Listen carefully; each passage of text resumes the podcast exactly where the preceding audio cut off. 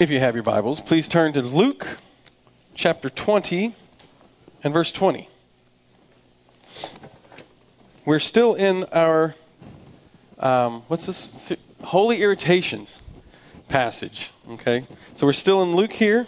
Um, we're going to be reading verses 20 through 26 this morning. Short little passage, but there's some cool stuff. We're just going to run through um, and try to apply this to us. Um, but let me ask you this question. You ever get swayed? Right? Like if somebody says the Cowboys stink, right? Where's the Garcias? All right. Um, you can get swayed, right? Joe, the Chiefs, if I were to say the Chiefs stink, you, you see, we can get swayed really easily. I know if, if you want to ever get me distracted, and I never get distracted, uh, I do better now than, than when I was younger, but if you ever want to distract me, talk about cars, right? Talk about music, talk about obscure Bible passages, and it doesn't matter what I'm supposed to be doing, i will I'll go right there with you. I can get swayed. But there's all kinds of people today, they're trying to get us swayed. When I read through the Gospels when I was younger, I would see Jesus not get swayed. And it was amazing. And I was like, okay, I got to figure out how to do that. How is it that he, he has all these people coming after him, trying to get his mind to change, and he never does? He never does. He never skips a beat. They never, they never sway him. They never get him off track. But today we see a lot of people getting swayed. You know, there's, it's the political season. Yay. You Have a bunch of people trying to get reelected. Yay. I mean, that's their number one job, right? Is to get reelected. So they're going to try and sway you in two different ways. They're going to try and say, okay, this is why I'm the best candidate and the only candidate that you should vote for. And this person over here is worthless, right? It's not just, I don't agree with them. It's no, no, no. They're not even, they shouldn't be on the ballot. Read this morning that um, a Florida senator is trying to get um, Cruz, if he becomes president, say no because he was born in Canada, even though his parents are American, and they're, they're just trying so hard to sway you and to, to, to get you to take your eyes off of what's really important. We have a couple of these examples with, the, with what's going on right now. You know, Ben Carson, what a squeaky clean guy, right? I mean, he's a real nice guy. They say he didn't go, he didn't apply to West Point, so that makes him a liar. Even though he said he was offered a full ride to West Point. Well, everybody gets a full ride to West Point, don't they? Isn't it paid for anyways? Right? But he didn't apply, so he's a liar. You can't believe anything that he says. Right? And then for Hillary Clinton to try and sway you, I mean, she can't be all bad, right? Nobody's all bad. Oh, but what about Benghazi, Whitewater, email servers, right? Also, she's completely discredited. The news will try and, and political parties will try and say she's absolutely unvotable. Bernie Sanders. I haven't figured him out yet. Now, I'm not allowed to give any recommendations for anybody. I'm just talking about what's going on in the news, right? They called him a socialist. He's pretty smart. He says, Yes, I am. A democratic socialist. Oh, okay. So, see how they're trying to mix words around? Because they're pros at it. What about Donald Trump? They're trying to discredit. He doesn't need any help. He's a loose cannon. He can afford to be. It, it works for him, right? But they're going to try and sway you. They're going to try and get you off course. They're going to try and get your focus off the things of God and put it on the things of man. You guys see, um, and we do get worked, we Christians can really get worked up over stuff. The Starbucks cups. My goodness. I don't know about you, but I don't need Starbucks to usher in Christmas for me. Unless they can fill that cup with communion grape juice, I'm not going to make a connection between Starbucks and church. Okay? And you see the uh, there's the latest rage. Hopefully, you guys haven't heard this. And I can this can be breaking news. But the most horrible thing happened. The Reese's Peanut Butter Cup Company. Oh man, some of y'all already heard. They tried to release Christmas tree peanut butter cups. Have you seen it? They look like something disgusting you would find in your yard after your neighbor's dog has made a trip in and out. They don't look like Christmas trees, and people are enraged. They're taking to Twitter. That's what they say. They're taking to Twitter. It's like, really? It's a peanut butter cup. How do we get so worked up over such minuscule things? Maybe I'm not the only one that, who gets distracted easily. So, as we're looking here in Luke chapter 20, we're going to watch how Jesus doesn't get swayed, he doesn't get distracted. But I want to take us back to a couple passages that we've gone over and get us into the context. So, remember, we've been painting a picture showing you that on Sunday, Jesus had his triumphal entry, right? Then Monday, he goes into the temple and there's slot machines, you know, and there's pinball machines, and no, there's people making money there unnecessarily, right? And they turn God's house into a den of robbers instead of being a house of prayer. They go, he goes in and he flips tables, he cracks whips, he runs people out. There's money everywhere. There's animals flying off. Now remember, he was a carpenter, but in Jesus' time, they didn't have a lot of wood to work with. So those tables were like stone. So you could basically say that Jesus was a mason. And he walks in and grabs these tables and flips them. Then he sits down and he starts teaching. He doesn't, you know, they've got to be furious with him.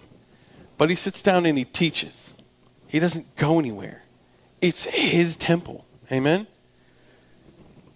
So then they start sending in people to talk to him and ask him some questions. The Jewish leaders of that day were all divided against themselves.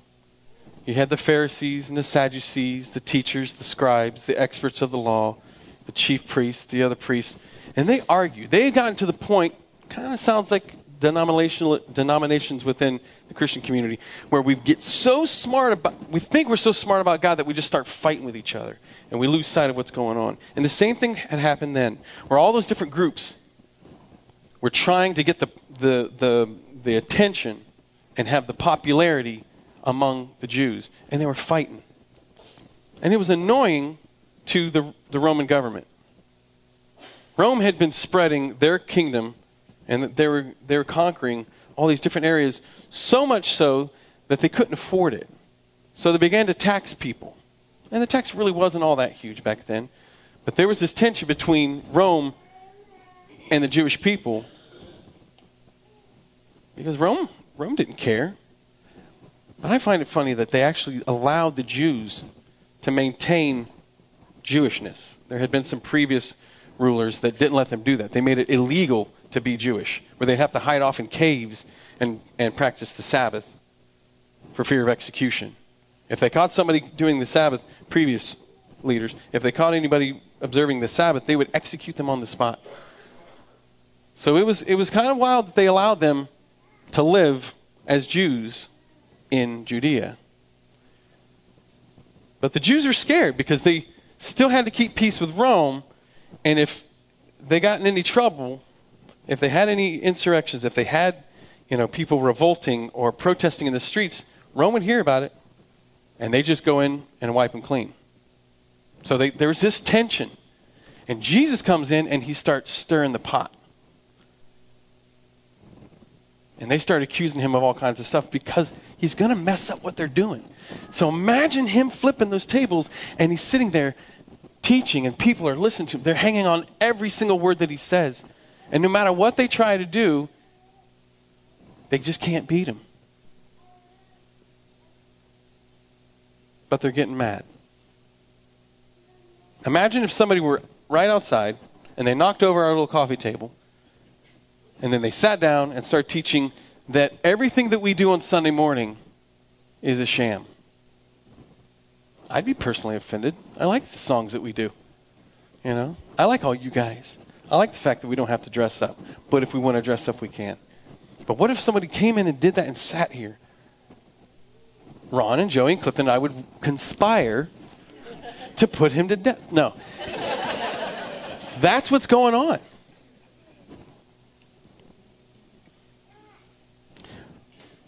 Why were the Jews trying to kill Jesus? He told them the truth. In Luke 4, he's in his hometown. He reads a prophecy about himself. He says, Today in this reading it has been fulfilled. Boom. Drops the microphone and has a seat. And then he starts trash talking the old Jewish prophets, saying that those guys were nothing. They grab him, they run him to the edge of town on a cliff to throw him over. And he just disappears through the crowd. So even back then, in Luke 4, they were trying to kill him. He called the Jewish leaders out. Nobody likes to be called out. In Luke 11, he gives the six woes. Woe to you, scribes and Pharisees. Woe to you. Calls them whitewashed tombs. Says, yeah, on the outside you're pretty, on the inside you're full of death. They didn't like that too much. He cut off their money making in the temple. And whenever you mess with somebody's money, they don't like it. A little more context. How have they tried to catch him already? Luke 14 says he, he was being carefully watched. He was challenged on a number of occasions about fasting, because he didn't do it publicly in front of everyone. Healing on the Sabbath. They asked him about could you could you heal on the Sabbath? Or he asked them. He reaches over, grabs a guy, and heals him, just to make a point, just to stir him up a little bit. Washing hands. They come up to him. They notice he didn't even wash his hands before he ate. How petty, right? Paying the temple tax. Now, this would have embarrassed a lot of Jewish leaders. He's in his own temple. It's his, right? The third one is still his. It's all his. He's the son of God, right? And they ask Peter, "Doesn't your master, doesn't your teacher pay the temple tax?" And Peter says, "Uh, yeah, yeah, he, he does, but he hadn't." So Peter, who lied, I guess, ran back to Jesus and said, "Hey, uh, they're asking about the temple tax." Now imagine you're Jesus and you're thinking, "This is my house," right? It's like you have a pizza party and you're asking everybody to donate two bucks, and people are asking why you're not donating two bucks. You're providing the house. You're providing the gas money. He's in his own house, and they're wanting him to pay temple tax. So he says, You know, Peter, tell you what. They're still waiting out there for you to give them the, the, the money. Go to the edge of the lake, cast out a line, catch a fish. In the mouth of that fish will be a four drachma coin. Two for you, two for me, pay the tax. So Peter goes outside. He says, uh, Come with me, I got to get the money. He goes to the water's edge, catches a fish, opens its mouth, hands him the coins. Now they're probably getting irritated. They're like, This guy's just showing off. Did he plant the fish out there? Did he put the, you know, fish is still squirming and wiggling? Is he some magician or something? I mean, he's embarrassing them right and left. And they've tried to catch him, and they just can't. That leads up to this point here. Let's go to verse 20. We'll read through this.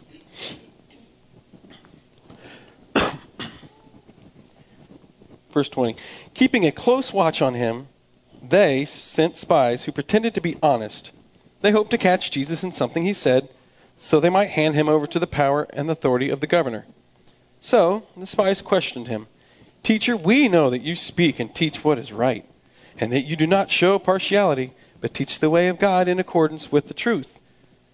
Is it right for us to pay taxes to Caesar or not? He saw through their duplicity and said to them, Show me a denarius. Whose portrait and inscription are on it? Caesar's, they replied. He said to them, Then give to Caesar what is Caesar's, and to God what is God's. They were unable to trap him in what he said there in public, and astonished by his answer, they became silent. So let's make some observations about these verses. Um, one thing that's really good to do when you're reading a passage, and I, I find it really helpful, is read it slowly. Go through it once, read a couple times, couple three, where you get familiar with it, and just read through it slowly. I went through. I told the guys at the men's retreat this. Um, I went through the book of Acts a while back, and I prayed to God and said, God, I don't want to go on to another verse until you've shown me something new from the verse that I'm reading and that takes time. And there were some verses I was getting a little frustrated. I was the one who was holding us up, but uh, um, it was neat to watch God slowly show me what Acts was about. So let's do the same thing here. Keeping a close watch on him, they sent spies. Now, reading things in context, who who is they? If you go up to verse 19 in your Bible there, the teachers of the law and the chief, chief priests looked for a way to arrest him immediately because they knew he had spoken this parable against them, but they were afraid of the people. So they sent spies. The teachers of the law and the chief priests sent spies. They tried to get him to say something where he would put his foot in his mouth.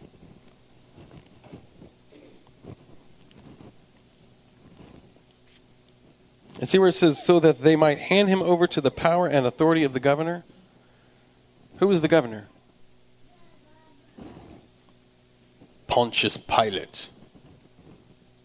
He's a decent dude, but he meant business. He was a serious guy. If you look back in Luke 13, this is the same guy who was responsible for Galilean Jews' blood to be spilt and mixed with the blood of the, the, uh, the sacrifices in the temple. I mean, he, was, he really didn't have a lot of respect for the Jews, but they were willing to work with him. So, verse 21. So the spies question him, but they start. You guys know anybody like this? He'll try and puff you up before they ask you something tricky. Teacher, we know that you speak and teach what is right, and that you do not show partiality, but teach the way of God in accordance with the truth. How do you puff up the Son of God? How do you how do you swell his head? Right? You can't do it. And it's so funny that they try to. They say that he does not show partiality, right? But what are they trying to get him to do? Show partiality. I personally believe that they were scripted by the, the Jewish leaders. And They were told what to say. But man, this doesn't seem very smart. That's what they were trying to get him to do, show partiality. Verse 22. I find something funny here. They say, Is it right for us to pay taxes to Caesar or not? You notice that they didn't say, Is it fair? Because then there could be a discussion, an open discussion. They didn't say, Is it lawful? Because then he could go to the Old Testament and say, Well, there's nothing in the Old Testament that says we have to give money to Caesar. Right? They didn't ask if it's godly. They asked, is it right? So there's two possible answers. If he were to say, yes, it is right, he would lose his popularity. If you look in Luke 19:48, he was too popular to kill. If they were to kill Jesus, and they had they had gotten rid of and done away with previous Messiah wannabes, but if they had gotten rid of Jesus, he was so popular it would have been nothing but trouble. But if Jesus had said, no, it's not right to pay taxes, they would have gone straight to Pontius Pilate and said, this guy who's super popular, he's got the ear of just about everybody, especially in this Holy Week where there's all kinds of people coming into town. He's telling them it's not right to pay taxes to Caesar. He would have been immediately arrested. And we all know the rest of the story we know that this is only Tuesday. Some other things have to happen before Jesus can be arrested. So he's got a he's at a, a crossroads. He's got God's timeline in mind, and he can't just say what he wants to say. So look at verse 23. Um, and Matthew 22 has the uh, the same same story in it, but the way Matthew recalls it, he responds to them and says, You hypocrites, why are you trying to trap me? He calls them out because he can see through their duplicity. So in verse 24, Jesus asks for a denarius. Okay, that's about a day's worth of, of money, a day's wages. Okay. Um, Joe, what, what coin should he have asked for if they're a bunch of Jewish people? Yeah, Joe knows coins. He don't know diddly, but he knows coins. Um, but, yeah, shekel. Now this is what I, by just chewing on this for a little bit, you can see just how smart Jesus is. He's tricking them. He asks for a Roman coin, not a Jewish coin. Oh, and they have one. So what does he do to them? He was showing them that they had already picked a side. So the tax collectors, what they would do is Rome didn't want to have their treasury working on other people's currency. So what Rome did is they had these publican guys, and they would bid and say, "In my province, I think I can get this much taxes for Rome." The next guy says, "I can get a little bit more for Rome." Another guy says, "No, I can even get more." And Rome says, "All right, you're our guy. You're our tax collector." And what he would do then, probably wouldn't collect everything that he wanted to get because he would, when the tax collectors tax collectors of that day would get your taxes, they would pay themselves a little bit. And sometimes they would pay themselves unnecessarily, like Zacchaeus, that we learned about a few weeks ago. And what they would also do is they would exchange the local currency for Roman currency. Okay? So here they are. They've already bought into the Roman way, they've already made their decision. They're holding Caesar's coin, complaining about Caesar wanting money. And I love that he turned it on them. In verse 25, he made them answer their own question. So here he goes. He's got him completely set up. He says, Show me a denarius, whose portrait and inscription are on it. Caesar's, they replied. He said to them, Then give to Caesar what is Caesar's, and to God what is God's. You remember being a kid and you grab something and somebody says, Hey, that's mine? And what's your response? I don't see your name on it. Sometimes my kids will lick a cookie. One of them wanted an entire cheesecake the other day. He's like, I said, lick it, dude, it'd be yours. So it's almost like a childish comeback. His name's on it, his face is on it, his words are on it.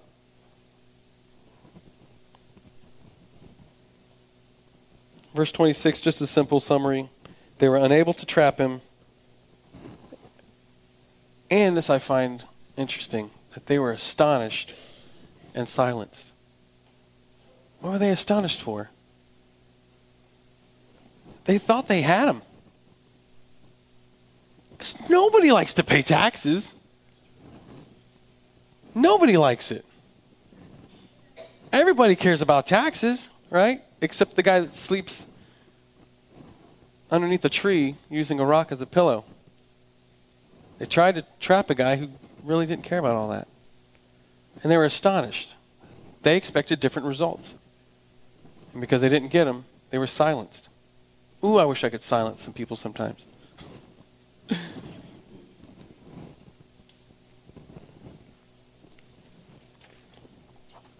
so, what's the main point of this whole thing? As you read the Bible, and this is something that we, are going to be taking you guys through um, with a Bible study method uh, in the future, is, is looking and really digging into the details, find out what's going on, and then ask yourself, basically, who cares? What, what, is, what, what does all this matter? What's the big picture here? What's the main point? Now, some would say it's about taxes. Some would say it's about the relationship between Rome and Israel. To me, as I look at this, I, I, I see that Jesus is basically letting them know, loud and clear, he belongs to God and he cannot be swayed. He cannot be bought. He cannot be manipulated. Jesus belonged to God. And he wasn't going to do anything that would take him off the path that God had for him. Jesus belonged to God.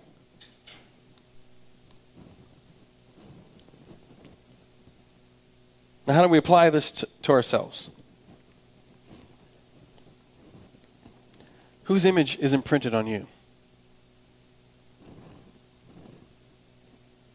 Genesis 1 says, We are made in the image and the likeness of Almighty God. Not only is his image imprinted on us, but his son, ultimately, through God's love for us, did pay the price did give up what needed to be given up so that we could belong to God.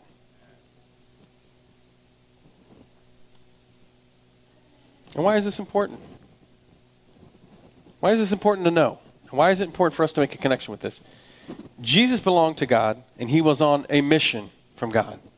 And if we are to belong to God, we need to get in the family of God, and we need to get into his mission.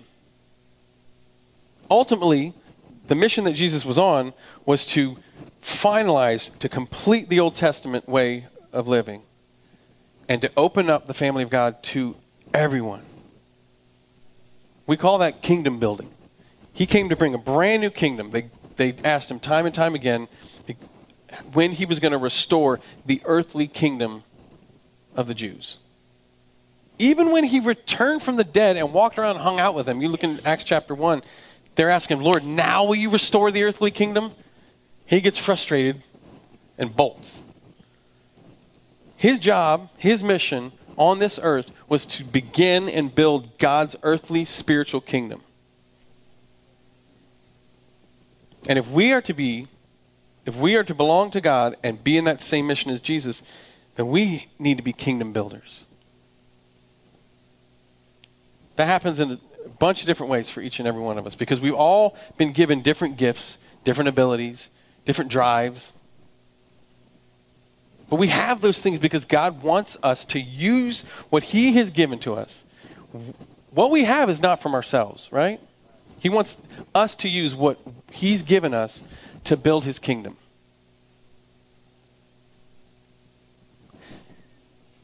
There's nothing wrong with helping a guy in town build his personal kingdom.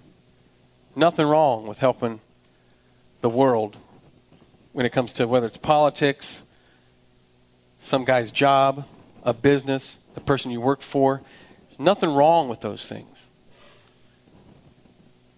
But I want to tell you this morning that we need to be more about the kingdom of God than the kingdom of man. And it's very easy for us to get distracted. It's very easy uh, for us to get swayed in a certain direction where it seems like all we champion are politics and issues. It's tough. You can you and it seems like anybody ever feel like I just feel like I'm working to make another guy rich. There's nothing wrong with that as long as you're doing more for the Lord. How familiar are you with sports? How familiar are you with cars? How familiar are you with politics? With your line of work? How familiar are you with history? That's great. But how familiar are you with God? I mean, if he's if he's really captured my heart, if he's really if he really gave me his son, his one and only perfect Son. How eager am I to know him and to put a smile on his face? If I really believe that God has saved me through the blood of his Son, I need to be all about him. And if I happen to know a lot about cars and have a bunch of broken down, torn apart vehicles in my garage, I'm going to use my garage to share Jesus and try to help God build his kingdom, right? If I know a lot about numbers and accounting, I can look at my job and say, how do I use these abilities to benefit the kingdom, to build the kingdom, to fill a need that somebody else might not be able to fill? If you're not in the kingdom, if you're not God's, if you don't belong to God yet, talk to anybody in here. They'll point you to somebody who can help you do that. Because you do have a purpose in the kingdom. And God doesn't want you to get swayed by all the commercials and the hashtags and the political speeches. He wants you to be swayed by His love. He wants you to be swayed by His mission for your life of helping Him build the kingdom. Kingdom building isn't just something that pastors do and evangelists do and missionaries do. Kingdom is kingdom building is something that we all do.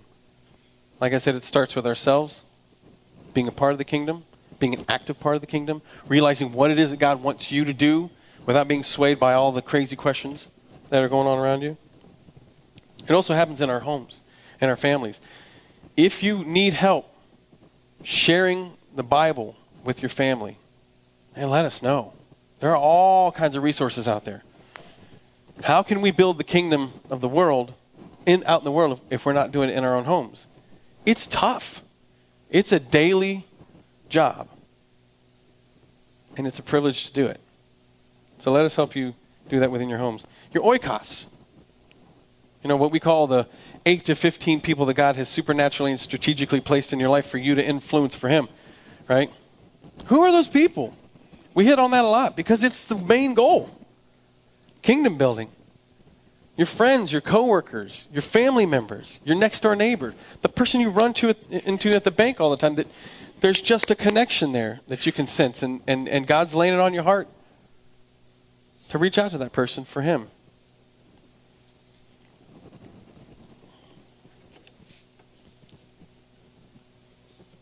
I want you to take some time, if you have to schedule it this week, if you have to just say every time I drive to work and home, I'm going to contemplate on this uh, this question this week.